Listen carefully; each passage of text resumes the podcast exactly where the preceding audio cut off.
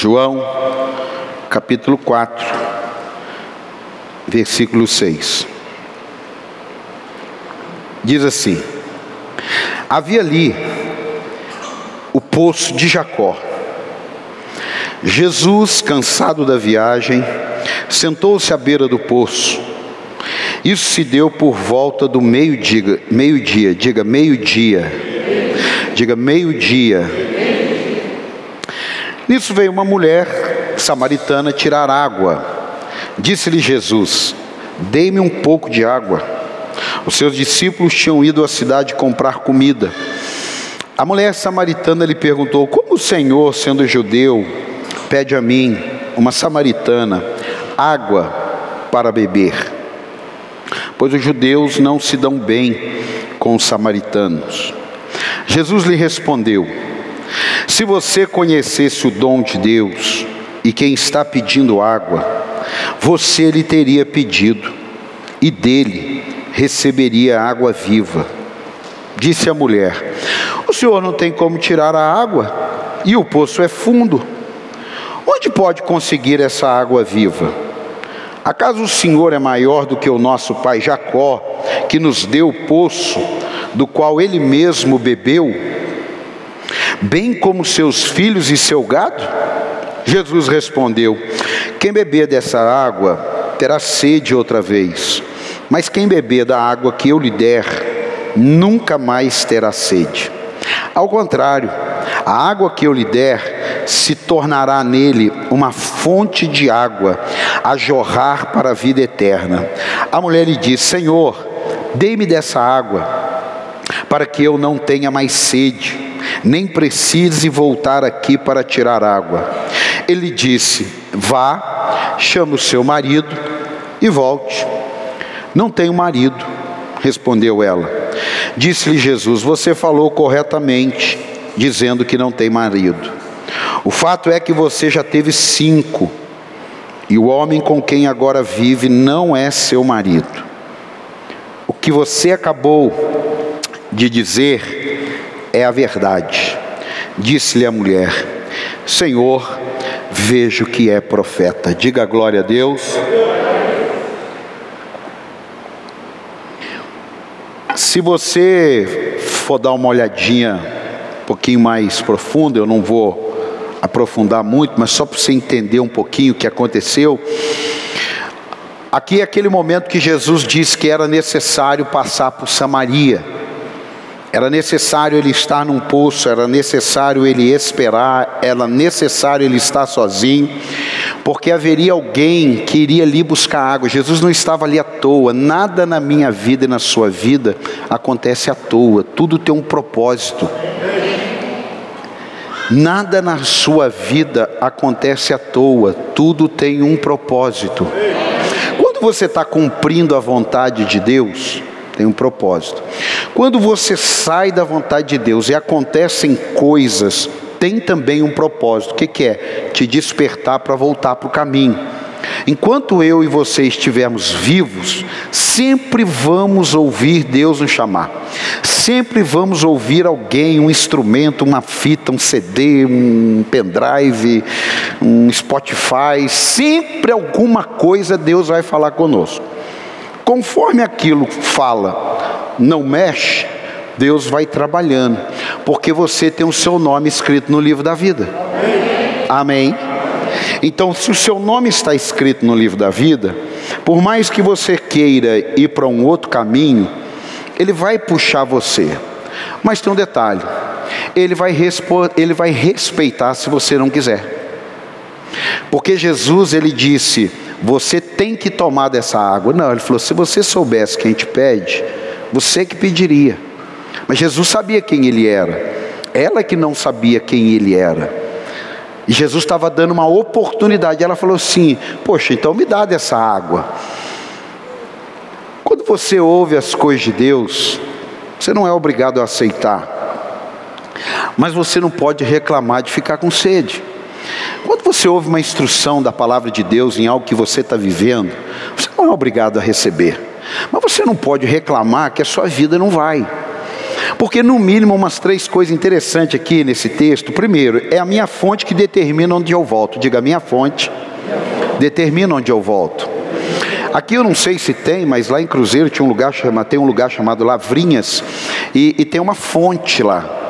Então as pessoas vão lá e abastecem seus galões. Um, um cruzeiro tinha também na, na rua sete. Tem a fonte lá ainda não? E tem uma fonte lá, então você vai lá, abastece seu galão. Aqui tem isso ou não? São José tem isso ou não? Não, não tem isso aí. Então lá tem. Então lá a pessoa levava lá. Então todo mundo ia lá. E aquela fonte, ela representava para quem se abastecia dela o quê? Que a fonte determina onde eu volto. Você sai daqui de uma fonte. Você tem um lugar que te alimenta. Se você beber de outras, você se embriaga. Porque da fonte que você bebe, é aonde você volta. Se você fica em muitas fontes, a Bíblia diz que essa mulher falou assim: eu todos os dias eu venho aqui. Às vezes nós estamos vivendo um tempo hoje que está muita gente bebendo de muita fonte.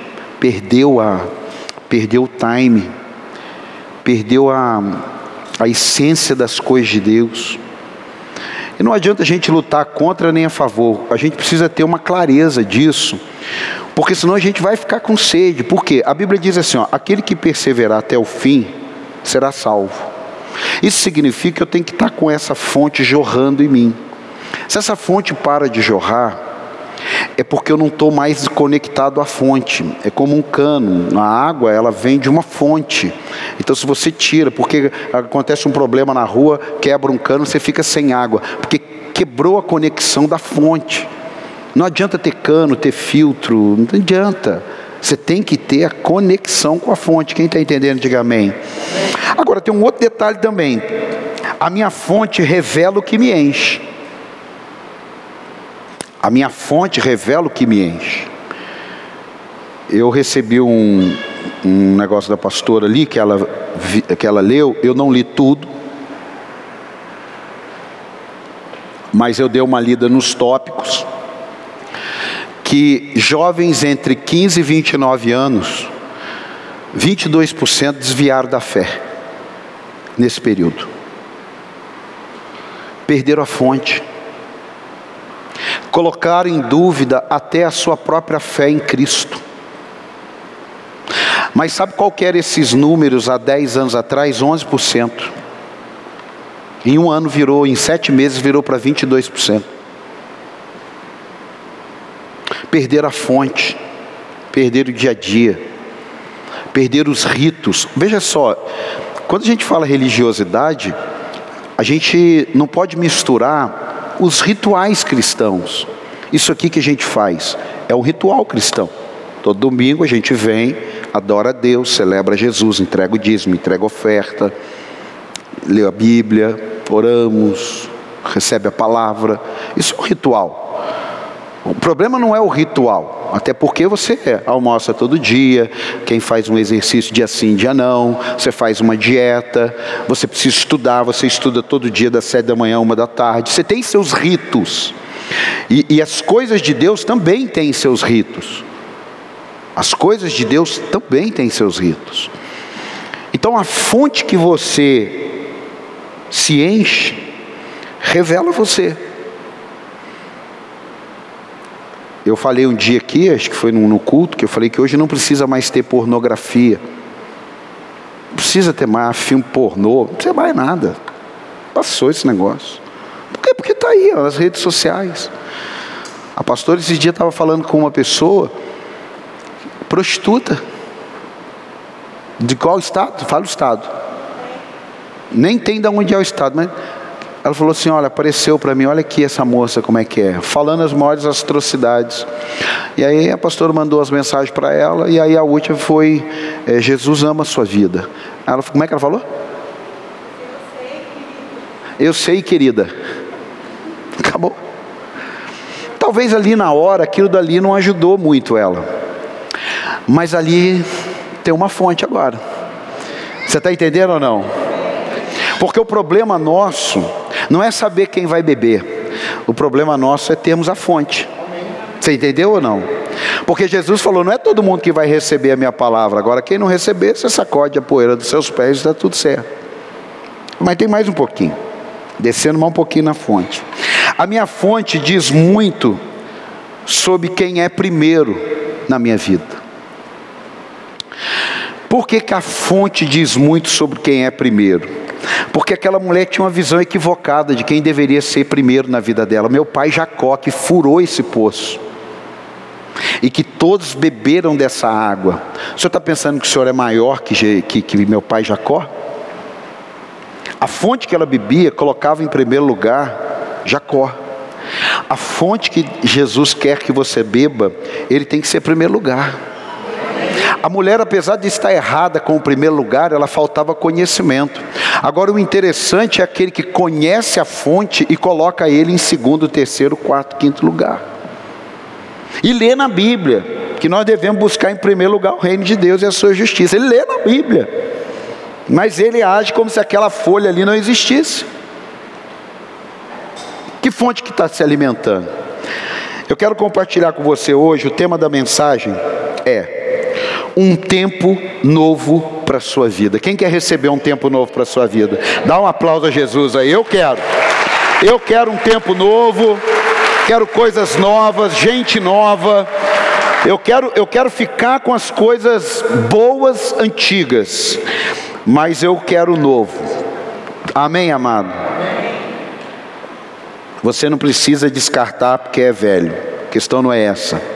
A questão é que às vezes você, para viver um novo, você vai ter que abrir mão de alguma coisa. Quem está entendendo, diga amém. Ela estava no poço e era meio-dia. Eu não sei se você já leu o Salmo. Não, vamos ler, que você ama a palavra de Deus. Coloca o Salmo noventa e um aí. Você vê várias menções sobre meio-dia. Não está ali para te dar um, um horário. Está ali para te falar uma revelação. Salmo noventa e um, verso cinco. Coloca aí. Salmo noventa e um, verso cinco. Sumiu? Salmo noventa e um. Coloca o sete. Espera aí, coloca o sete. O sete. O sete. Quem conhece? Mil cairão, mil poderão cair ao seu lado, dez mil à sua direita, mas nada o atingirá. Quem conhece, diga amém. Agora vai para o cinco. Agora volta.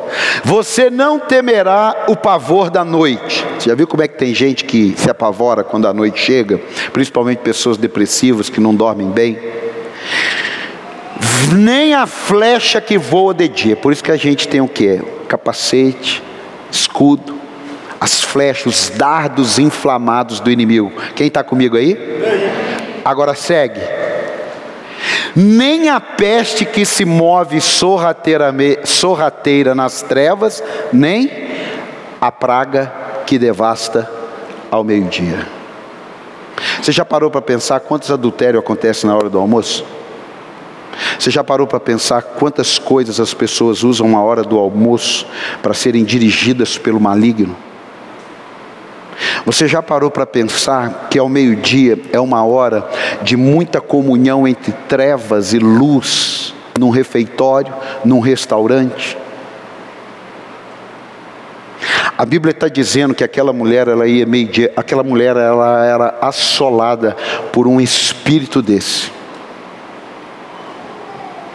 Teve um amigo meu que ele fez uma campanha de quarenta dias ao meio-dia por causa desse texto. Nem a praga que devasta ao meio-dia. Nada na Bíblia está à toa, amado. Nada na Bíblia está por tá. Se você vê lá, ah, caiu uma folha. Não está ali só para te mostrar que caiu uma folha. Está ali porque tem algo de Deus para a tua vida. Quem está entendendo, diga glória a Deus. Essa mulher ela estava devastada. Deixa aí. Ela estava devastada, porque ela ficava buscando no homem, no outro, no Jacó, na água. Era função dela, sim, para a época, era função dela ir lá buscar a água. Era, era sim, mas não naquele horário. Talvez aquele horário fosse para que ninguém a encontrasse. pela vida que ela levava, pela vida que ela levou. Então todo mundo ia buscar água cedo. Ela falou: eu vou na hora que o sol está rachando, porque já está ruim para mim mesmo. Eu não quero encontrar com ninguém. Tem coisas na minha e na sua vida que a gente pensa que, por não estar no horário que nos envergonha, muda a nossa vida. Tem gente que pensa, porque vem na igreja, mudou a vida dele, mas ele continua com as práticas vergonhosas, ele continua com a cabeça dele, ele continua agindo conforme seus pensamentos, ele não é dirigido pela palavra. Ele lê um negócio desse daí e ele fala assim: meu Deus, ah não, mas eu não acredito nisso não. Ele lê um negócio desse e fala assim: meu Deus, é verdade, ah, mas eu não acredito nisso não. Eu não estou aqui colocando medo, eu estou aqui ensinando você, empoderando você, porque quem sabe, quando você lembrar do meio-dia, você vai começar a fazer uma oração meio-dia. E quando eu fiz as quarenta dias de live meio-dia, eu não sabia disso. Eu fui aprendendo. Igual você hoje aprendeu. Meio-dia é uma hora muito importante para você levantar um clamor. Eu estava conversando com você, você colocou para despertar meio-dia, né? Eu ia até te falar, não falei para não estragar a surpresa, né? Eu liguei para ele, eu escutei o alarme e falei: ah, não, é meio-dia que eu coloco para orar, meio-dia. Então você tem um motivo mais para orar ainda. Fala para quem está do teu lado: pô, meio-dia é um bom horário, hein? Vou orar por você aí. Fala mesmo, irmão. Vou orar, vou lembrar de você e vou profetizar. Escute isso aqui, ó. Presta atenção nisso. Jesus chega e muda tudo. Diga: graças a Deus. Graças a Deus. Não, não, não. Parece que Jesus não muda tudo. Jesus chega e muda tudo. Diga: graças a Deus. Graças a Deus. É isso que é importante. O importante não é como você viveu. Claro que é significante, mas o importante não é como você viveu até o dia que você encontrou com Jesus. O importante é como você vai viver depois que você encontrou com Ele. Eu posso ouvir um amém? Eu poderia contar coisas terríveis até o mês de junho de mil novecentos e noventa e nove. Não, até o mês de dezembro de noventa e nove para você. Mas depois que eu bebi da água da fonte, meu amado, preste atenção nisso. Tudo mudou. Pastor, mas você ficou perfeito? Não, assim como você não ficou perfeito. Mas Deus não está esperando perfeição. Deus está esperando entrega. Você está entendendo isso ou não? Porque quem fica falando: não, mas eu ainda não estou apto. Não, mas eu não estou pronto. Não, isso Deus não cola. Isso aí não cola com Deus. Isso aí não cola. Se você é um líder, se você trabalha numa empresa, nunca fale. Se o seu patrão for águia, não fala para ele assim: ah, eu não fiz porque eu não sabia o que o senhor gosta. Não, você não fez porque você preferiu ficar na inércia. Porque todos nós sabemos o que devemos fazer. Nós damos uma desculpa, mas desculpa não muda a nossa vida. Quem está entendendo, diga glória a Deus.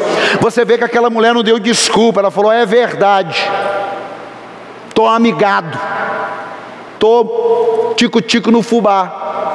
Quem já ouviu essa? Você é velho então. Tico-tico no fubá é velho. Escute. Por que que essa mulher chega e tem a sua vida mudada? Primeiro, dia a dia de ninguém impede Deus de chegar. O dia a dia de ninguém impede Deus de chegar. Às vezes a gente tem uma ideia, e não está errada. Ah, se um dia eu estivesse lá em Jerusalém, com certeza, na Páscoa, eu teria um encontro com Jesus. Quem te disse isso? Quem te disse que aquele primo, que aquele amigo, que aquele, sei lá, o vizinho, ele precisaria estar num lugar para que algo acontecesse? É no seu dia a dia. Eu encontrei com Cristo no meu dia a dia. Eu não fui na igreja, eu selei um pacto, mas o meu encontro com Ele foi dentro de um Uno Azul Marinho em quatro portas. Lá foi o meu tanque. Lá foi o lugar que Deus preparou para estar do meu lado. Lá foi o lugar que Deus preparou para falar assim: vamos começar algo novo. Você já está todo enrolado aí. Não tem mais como enrolar. A sua tendência agora é desenrolar. Amado, tem pessoas que eles não desenrolam porque eles não se entregam. Eles não fazem igual essa mulher aqui. O senhor está certo. eu quero dessa fonte mesmo, eu quero beber, eu não aguento mais essa vida. Um homem me usa, me joga fora, o outro me usa, me joga fora. Tem coisas que vão usando a gente. Eu não estou dizendo só da questão amorosa, pessoal, eu estou dizendo também da questão pessoal e da, pessoa, da questão amorosa, mas tem muitas outras coisas. Pode ser dentro de um lar desequilibrado, pode ser num trabalho oprimido, pode ser em vários lugares, mas o seu dia a dia não vai impedir Deus de te encontrar. E se você veio aqui hoje, hoje faz parte do seu dia a dia, e se hoje faz parte do teu dia a dia, hoje você tem a oportunidade de beber da fonte, você tem a oportunidade de sair daqui com a sua sede matada. Quem está entendendo? Meu amado, agora você tem que querer. Você já trouxe alguém na igreja que você fala assim: ai meu Deus, na hora que o pastor fizer o apelo, ele vai na frente. Ai meu Deus do céu, ai meu Deus do céu, em nome de Jesus. Aí faz o apelo, o cidadão não vai à frente. Quem já viveu isso? Eu já vivi. Todo mundo. Isso não é conosco, isso é com ele e Deus. Agora o problema nosso é fazer a nossa parte. Tem alguém aqui ou não? Tem alguém aqui ou não? Escute isso aqui, ó. Vê se faz sentido isso. Coloca para mim aí Atos nove. Você acha que faz sentido um negócio desse? Atos nove, um. Enquanto isso, Saulo ainda ressalvo, depois Paulo. Enquanto isso, Saulo ainda respirava ameaças de morte contra os discípulos do Senhor. Preste atenção no dia a dia desse cara. Dirigindo-se ao sumo sacerdote, pediu-lhe cartas para as sinagogas de Damasco, de maneira que caso encontrasse ali um homem ou uma mulher que pertencesse ao caminho, pudesse levá-los presos para Jerusalém. E em sua viagem, quando se aproximava de, Daba, de Damasco, de repente brilhou ao seu redor uma luz vinda do céu. Ele caiu por terra e ouviu uma voz que lhe dizia: Saulo, Saulo, por que você me persegue? Saulo perguntou: quem és tu, Senhor? Ele respondeu: eu sou Jesus, a quem você persegue. Levante-se e entra na cidade, alguém dirá o que você deve fazer. Presta atenção aqui. Eu chego para o sacerdote e falo: ó, eu estou batendo para o Rio de Janeiro, e daqui até o Rio de Janeiro eu quero uma autorização para, se eu pegar um crente no caminho, eu prenda ele ou mate ele, e estou liberado. O sacerdote, o rei, todo mundo: você está liberado. É tipo Programado para Matar, é um filme novo aí, que tem oitenta anos, Programado para Matar. Ele sai para aquela missão, amado. Ele não saiu para ir para uma igreja, ele não saiu porque ele estava triste, procurando alguém para dar uma palavra. Ele saiu para uma missão: eu vou até lá em, no Rio de Janeiro, se eu encontrar alguém, eu mato, eu prendo, eu, eu, sacri... eu faço alguma coisa. Com esse perfil, Jesus se apresentou a ele e mudou a história desse cara. E esse cara mudou a história do evangelho da época, porque nem o meu, nem o seu dia a dia, nem o meu, nem o seu passado, nem o meu, nem o seu presente pode mudar o que Jesus vai fazer na minha e na sua vida. Você pode dar um aplauso a ele? Não vai. Não interessa, irmão. Não interessa. Quanta gente foi para o carnaval e entrou numa igreja chorando no meio do evento, porque lá no carnaval Deus falou com ele. Quanta gente foi para fazer um assalto e Deus falou com ele: volta para o caminho. Ele entrou na igreja chorando. Por quê? Porque Deus não vai mudar, porque o nosso dia a dia não é o que esperávamos. Você não vai conseguir vencer as garras do diabo se você não entender esse Deus tremendo. Você não vai conseguir andar em outros níveis se você não entender essa graça, esse amor, esse, esse propósito de Deus na sua vida. Você fica achando que nós estamos aqui, que o outro está sentado do teu lado. Ah, é porque a vida dele é perfeita. Não é. Ele não está aqui, nenhum de vocês, nem eu aqui em cima, ninguém do louvor. Nós estamos aqui porque somos feitos de um material diferente. Nós estamos aqui porque o dia que nos foi oferecido da fonte da vida, nós decidimos. E porque nós decidimos, esquecendo-me das coisas que para trás ficam, agora nós vamos todo mundo junto avançando para o prêmio da soberana vocação em Cristo Jesus, nosso Senhor. Ah, você podia dar um aplauso aí, ó. Isso é lindo, amado. Mas só que a gente é teimoso demais. Veja só. Quando ela recebe uma palavra, ela complica. Quando ela recebe uma palavra, ela complica. Jesus fala assim: se você soubesse da água que eu tenho, quem eu sou, você me pediria água. Aí ela falou assim: mas como? O poço é fundo, você não tem corda, e cadê o balde? Não, porque se eu tiver balde e não tiver corda, não adianta. Se o senhor tiver corda e não tiver balde, também não adianta. Aonde está a sua corda e aonde está o seu balde? Você sabia que você já falou isso para Deus? E eu também já falei isso para Deus? Quando Deus coloca algo no coração da gente, quando Deus dá uma direção para a gente, a gente olha para a gente, a gente olha para o nosso momento, a gente olha para a nossa condição, a gente olha para aquilo que a gente tem possibilidade de fazer.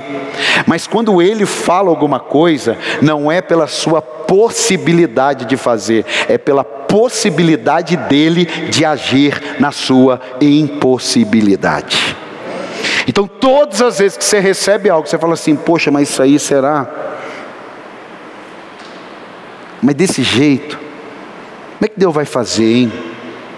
Eu disse aqui quinta-feira, você pode ter um sonho, diga: eu tenho um sonho. Não, não, só dois têm sonho, diga: eu tenho um sonho. E Deus tem um plano. Diga mais forte: Deus tem um plano. Você escreveria na sua vida? Quem já passou pelo menos uma luta na vida? Você escreveria essa luta? Eu não escreveria. Eu não escreveria. Você já passou luta, Marcelão? Você escreveria?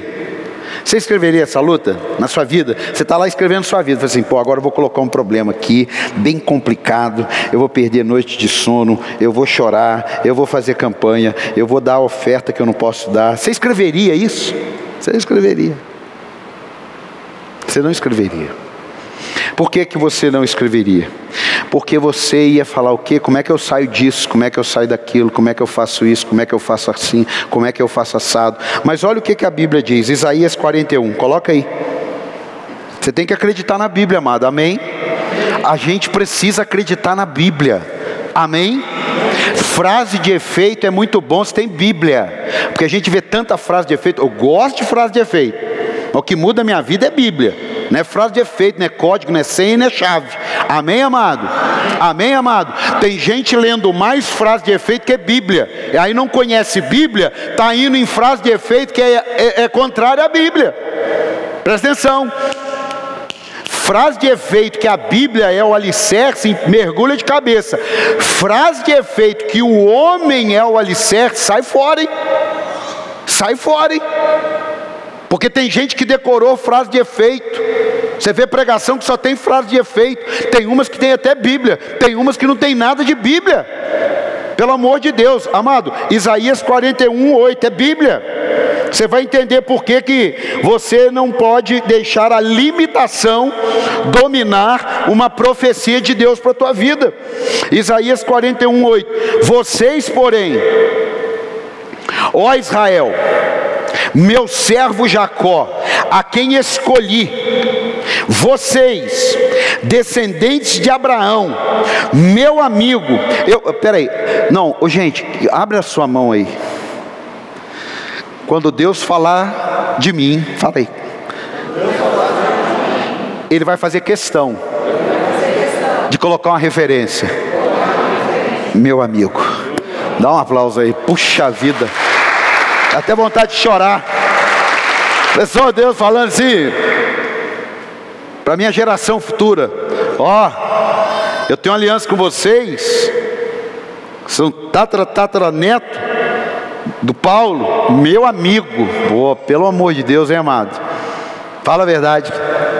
Porque quem constitui-se amigo de Deus, constitui-se inimigo do mundo. Obrigado pelo amém aqui. Quem constitui-se amigo de Deus, constitui-se inimigo do mundo. Agora, quem constitui-se amigo do mundo, constitui-se inimigo de Deus. Quem está recebendo aí, diga amém.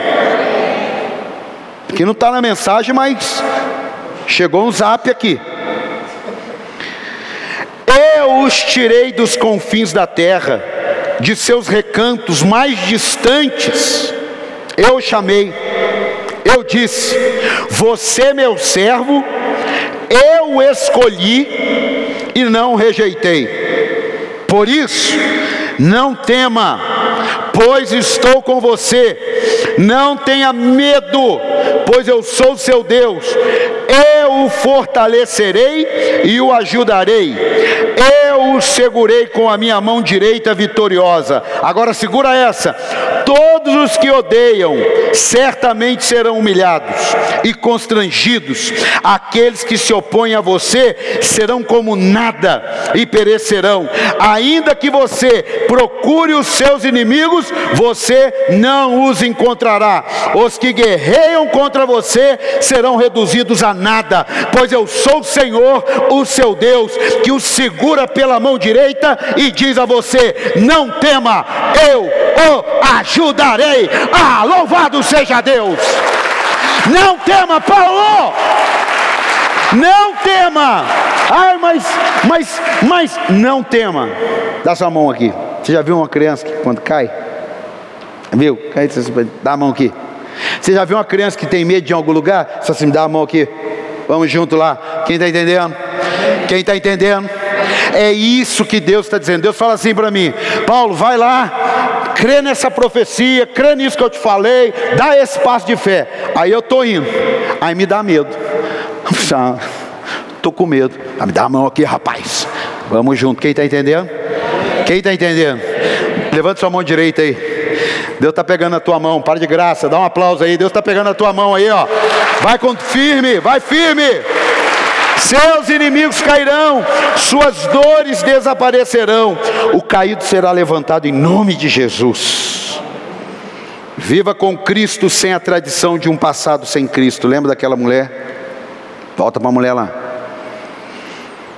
Aquela mulher não conseguiria viver carregando um passado de mentira. Hoje eu estava conversando com a minha filha e eu disse para ela, ouvi uma frase, muitos anos, muitos anos do pastor Silas, muitos anos. Nunca mais esqueci. Você pode enganar muita gente, é, todo mundo, muito tempo.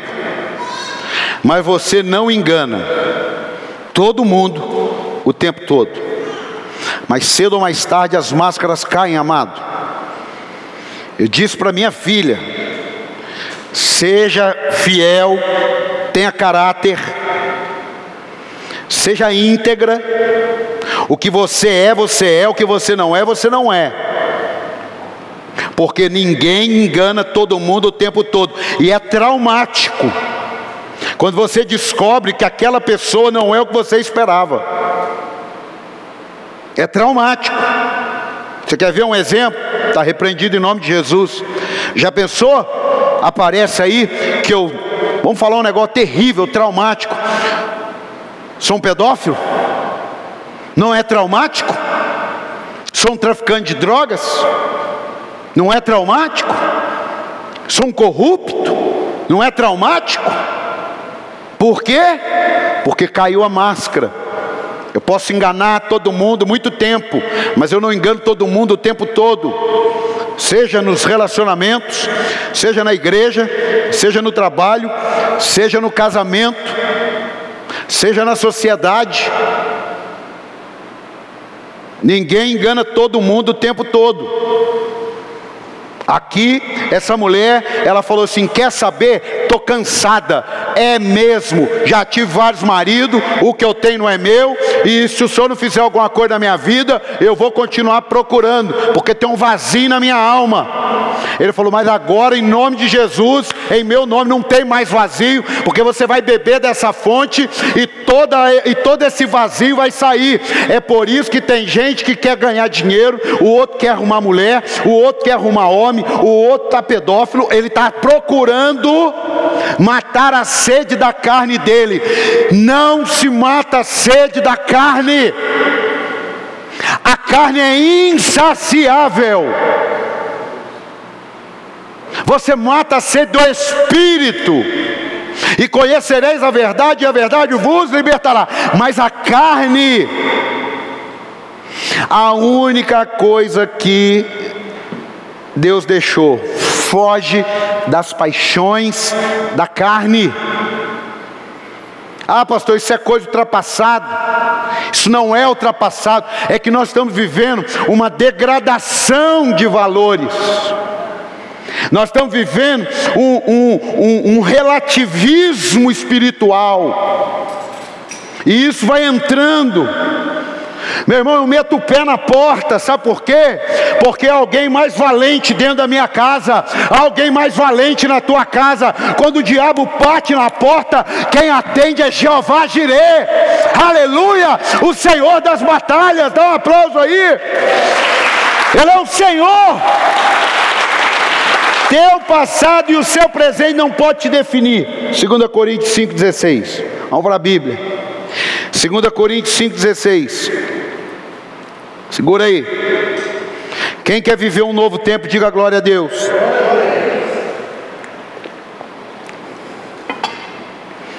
Segunda Coríntios cinco dezesseis. De modo que de agora em diante, ó, é de agora em diante. Não, não, não adianta, ai, mas sabe o que, que aconteceu? Não, é de agora em diante. A ninguém mais consideramos do ponto de vista humano. Isso é difícil. Uma prostituta se arrepende, se converte, batiza.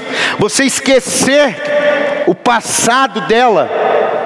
Mas, meu amado, deixa eu te dizer, você não precisa que ninguém esqueça seu, o seu passado para ter seu futuro mudado. Você precisa que você se arrependa do seu passado e tenha um futuro extraordinário na presença dele. Você, eu não preciso que ninguém, ah, eu não acredito que o Paulo mudou, problema teu. Ah, eu não acredito que o João mudou, problema de dele, quem não acredita. João, Pedro, Mané, José, Ale, ah, sei lá, se você Se acreditar que os meus pecados estão perdoados, o meu passado foi pregado na cruz, eu vou seguir em frente. Podem me acusar do que eu era, não interessa. O que você não pode é deixar você se acusar de quem você era. Porque, continua o texto, ainda que tenhamos considerado Cristo dessa forma, que forma? Ele era humano, todo mundo viu, e aí depois na cruz morreu, ressuscitou. Ainda que consideramos Cristo dessa forma, agora já não o consideramos assim. Portanto, se alguém está em Cristo, o problema é essa frase no cristianismo. Portanto, se alguém está em Cristo, é nova criação. Se eu estou em Cristo, sou nova criatura. Se eu não estou em Cristo, é impossível. Você pode até lutar. Ah, eu não vou fazer isso, porque Deus não gosta. Está nas suas forças. Pecado não se vence com as próprias forças, porque pecado se vence com a força de Cristo e no poder do Espírito Santo. Tem alguém aqui ou não? Tudo isso, aí sim, as coisas antigas já passaram, eis que surgiram coisas novas. Quem quer viver um tempo novo? Amado, nós vivemos um período agora que houve muita mistura, muita coisa Tem gente que estava bem, ficou mal. Tem gente que estava mal, ficou melhor. Tem gente que estava bem, ficou mais ou menos. Tem gente que estava mais ou menos, ficou ruim. Tem gente que estava mais ou menos, ficou melhor. Tem gente que estava uma mistura. Mas nós precisamos dar uma parada, porque tudo isso provém de Deus, que nos reconciliou consigo mesmo por meio de Cristo. E preste atenção, nos deu o ministério da reconciliação. Ó, o Marcelão, ele nasceu e ele é meu inimigo. E eu sou inimigo do Marcelão. Mas aí nasce meu filho, nasce a minha filha.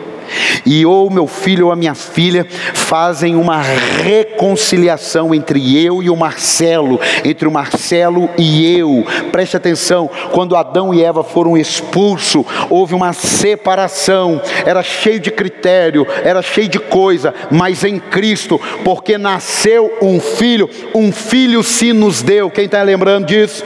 Quem está lembrando disso? Agora o pecado que era sobre ele, não, ele levou, então ele não tem mais. Eu estou bem com você, louvado seja Deus. Ele não é mais a criatura de Deus, agora ele é filho de Deus. Um aplauso aí, pelo amor de Deus.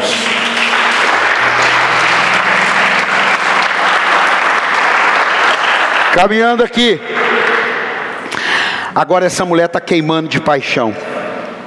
Agora essa mulher falou assim: meu Deus, eu perdi muito tempo. Essa é a sensação. Quando você encontrar com Jesus, fica tranquilo, vai ter aquela sensação. Eu passei anos da minha vida falando: por que Jesus não encontrou comigo antes? Eu fui encontrar Jesus em mil novecentos e noventa e nove. Por que ele não me encontrou com doze anos de idade? Por que ele não levou meu pai e minha mãe para a igreja?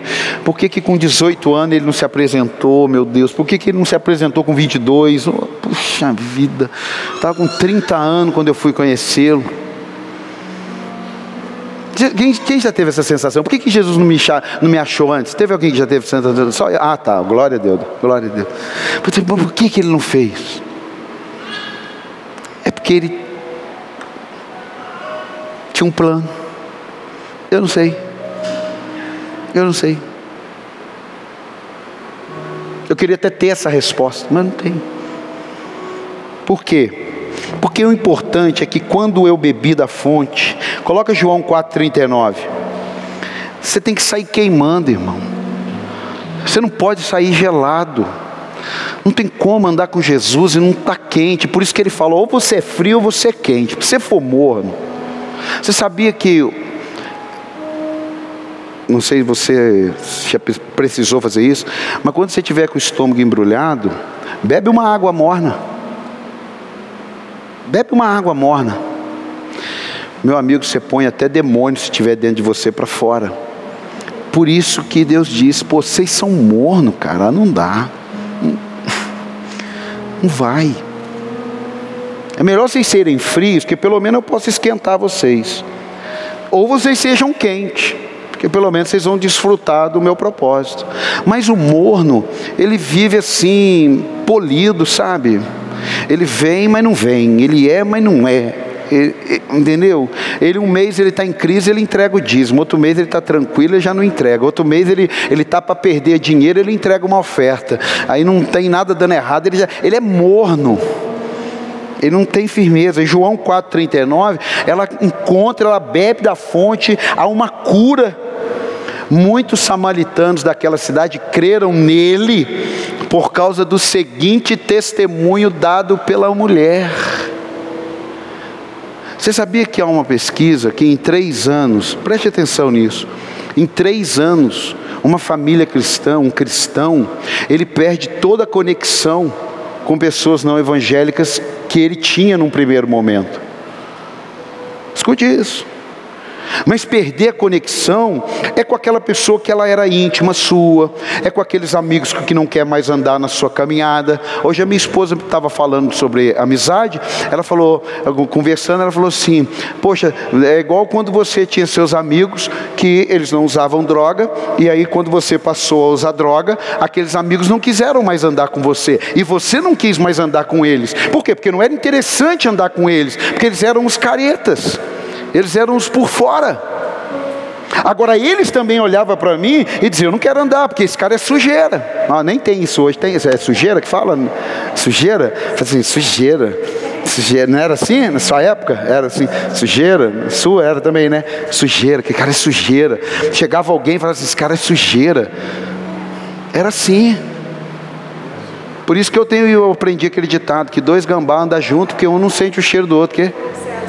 Eu era sujeira, aí ele era limpinho, ele era tão limpinho, nossa, mas tão limpinho, tão limpinho. É, nossa, tão limpinho ele, tão bonitinho. Vou contar aqui, você, você desvia até, nem vou contar. Escute, escute. Era o testemunho dado pela mulher, meu amado. Nós nunca vamos ter, eu profetizo em nome de Jesus, nós nunca vamos ter ministério de evangelismo nessa igreja. É isso aí.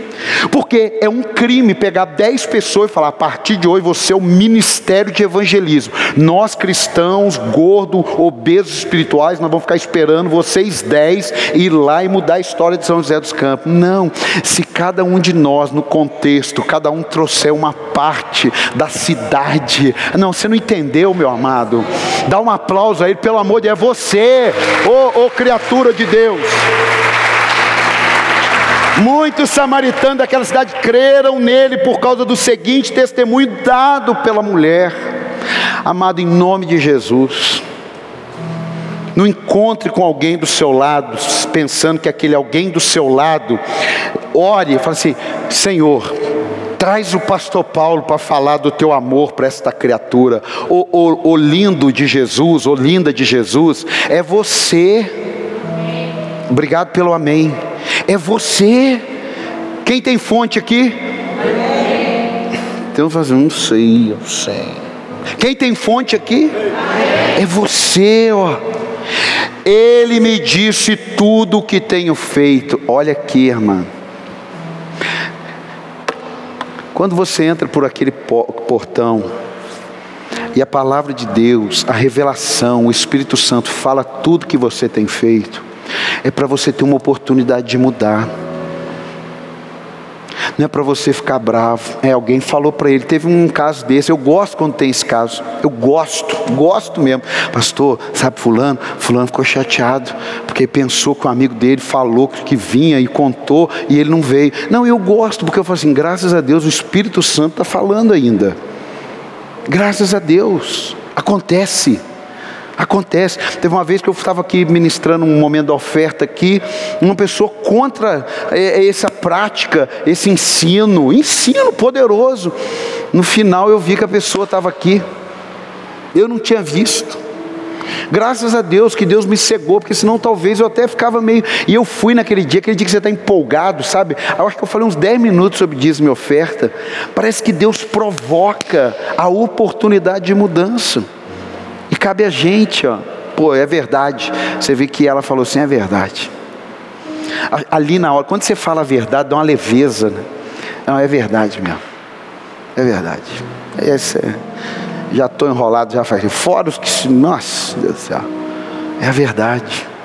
A verdade é que liberta, a verdade é que cura. E esse negócio de carregar as coisas, eu termino aqui. Esse negócio de carregar as coisas é muito perigoso. Só para você, uma tarefa de casa, lê Gênesis trinta e um, mas coloca Gênesis trinta e um, dezenove. Olha para você ver. Isso aqui é libertador. Gênesis trinta e um, dezenove. Enquanto Labão tinha saído para tosquear as suas ovelhas, Raquel roubou de seu pai os ídolos do clã. Lembra que eu falei que, que Labão vivia, mudou dez vezes o salário de Jacó. E aí Raquel, Jacó chega e fala, oh, nós vamos embora essa noite, porque eu não aguento mais as coisas que seu pai faz. Bom, pegou. Na hora, ela era para começar um tempo novo. E ela carregou ídolos velhos. Escondeu na bagagem. E foi embora. Isso deu um rolo. Porque o pai falou assim, cadê meus ídolos? Além dele levar minhas filhas, meus netos, está na Bíblia. Além de levar minhas filhas, meu neto, levou meus ídolos. Ele bateu atrás e falou, cadê minhas coisas? Olha para você, coloca aí também, já que está em Gênesis trinta e um, coloca aí no versículo trinta e três. Gênesis trinta e um, trinta e três. Olha para você ver como é que esse negócio é sério, irmão. Você não vai conseguir viver um futuro lindo carregando um passado. Então Labão entrou na tenda de Jacó e nas tendas de Lia e de suas duas servas, mas nada encontrou. Depois de sair da tenda de Lia, entrou na tenda de Raquel. Aí vai. Raquel tinha colocado os ídolos dentro da sela do seu camelo e estava sentado em cima. E aí olha o que ela ainda faz. Labão vasculhou toda a tenda, mas nada encontrou. trinta e cinco. Raquel disse ao pai: não se irrite, meu senhor, por não poder levantar da sua presença, pois estou com o fluxo das mulheres. O fluxo das mulheres. Ela mentiu. É, o pai, eu estou menstruada, por isso que eu não posso levantar. Por que que ela mentiu? Ele, porque ela estava escondendo ídolos. Você não vai conseguir receber o novo de Deus com ídolos escondidos. Qual é o seu ídolo? Ídolo é qualquer... Ah, eu não tenho ídolo. Você está pensando que ídolo é, é, é só a Aparecida do Norte? Que é o... o, o como é que chama lá? O, o, o, aquele franciscano do casamento lá? Meu Deus do céu! Santo Antônio, foi ele que te ajudou, amor? Não, Santo Antônio, Santo Expedito, Santo Expedito, está escondendo. Tem gente que quer um cântico novo nos seus lábios, levando cânticos velhos. Que papo é esse, gente? Mais cedo ou mais tarde, o negócio vai aflorar, olha ali, ó. Aí para você carregar alguma coisa que não pertence àquilo que Deus quer fazer, você tem que esconder. E pior, você tem que mentir, porque você pergunta: Adão, Eva, Adão, onde vocês estão? Estou escondido. Por que vocês estão escondidos? Vocês sempre me esperaram com um bolinho de cenoura e um café? Por que que hoje vocês estão escondidos? Ah, porque a gente está nu. Por que que vocês estão nu? Ah, porque a gente comeu o que não era para comer. Ah, vocês foram em outra fonte. Qual foi a fonte? Ah, foi a serpente. Tem alguém aí? Ô amado, você tem uma vida, e essa vida, comparada com a eternidade, é nada. Cem anos é nada. Você não pode trocar. Quer ver? Eu, até, eu não sei se foi nessa aqui que eu separei. Sim. Tiago um dezesseis, e vamos orar. Tiago um dezesseis. Tiago um dezesseis. Meus amados, meus amados irmãos, não se deixem enganar. Toda boa dádiva e todo dom perfeito vem do alto, descendo do Pai das luzes, que não muda como sombras inconstantes. Por sua decisão, Ele nos gerou pela palavra da verdade. Se não há verdade, há mentira. Dois corpos não ocupam o mesmo espaço. Ou parcialidade, também não serve para Deus, é totalidade. A fim de sermos como os primeiros frutos de tudo o que Ele criou. Aí Ele foi lá no Éden. Era para tudo ser perfeito. E aí, eu termino. Quem sabe você está buscando na fonte, porque você está seco. Tem gente que busca na fonte porque está seco. Mas tem gente que busca na fonte porque está na lama. Precisa manter molhada a lama. Isso aí vai só judiar de você. A Bíblia diz que o salário do pecado é a morte. É só para não... Coloca primeira Pedro um aí, para a gente orar. primeira Pedro um, vinte e dois. primeira Pedro um, vinte e dois. primeira Pedro um, vinte e dois. Tem uma semana aí, tem um desafio aí te esperando. Há um império das trevas ali. É. Há um império das trevas ali que, que, que daria tudo para te tirar da presença dele, porque eles não entram mais na presença dele. O diabo não tem mais chance. O diabo não tem mais chance. Você já viu aquele filme que o cara está morrendo, ele está atirando ainda, e quando não tem mais nada ele vai, explode uma bomba, ele já está condenado. Quanto mais gente ele levar... Oh, gente, pelo amor de Deus, a igreja, a igreja, ela trata as coisas da eternidade, e eternidade é céu e inferno. É feia a palavra, é, é ruim, é. Tem gente que às vezes veio pela primeira vez, mas é bom você saber. Essas, quantas pessoas que morreram com Covid? Pelo menos disseram que é Covid. Mais de cento e cinquenta mil. Mas para onde eles foram? para onde eles foram, aonde eles estão agora. Isso é seríssimo. Primeira Pedro um, vinte e dois. Agora que vocês purificaram a sua vida pela obediência à verdade, mas não é choro não. Irmão, Deus não tem emoção. Eu vou repetir, Deus não tem, não, mas Jesus chorou, Jesus chorou como homem, no Deus não, não. Você acha que Deus chora? Irmão, é igual, é igual o anjinho. Esse dia eu vi um negócio, cara, como é que a gente é cego? Você já viu que aquelas pessoas assim, põem na, na, na, na, na estante, é aqueles dois anjinhos gordinhos, de sunguinha assim? Já viu? Fala assim, ah, é meu, é meu protetor. Fala, aquilo ali protege? Aquilo ali só come na madrugada, quando você está dormindo. É ou não é? Fica assim. Você acredita? Irmão, eu estou falando aqui com respeito, mas é verdade. Você vê que falta só uma luz de entendimento.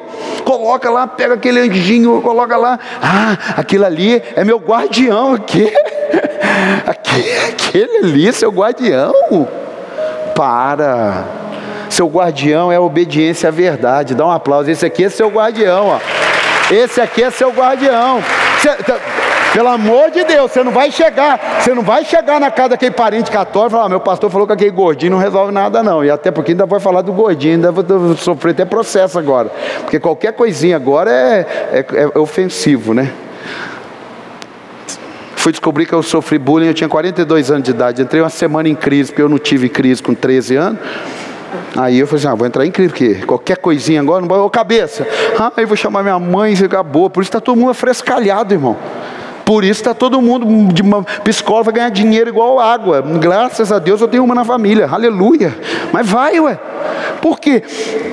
Agora vocês foram, agora que vocês purificaram a sua vida pela obediência à verdade, visando ao amor fraternal e sincero, amem sinceramente uns aos outros e de todo o coração. Você está vendo porque eu disse que ninguém engana todo mundo o tempo todo? Você está vendo?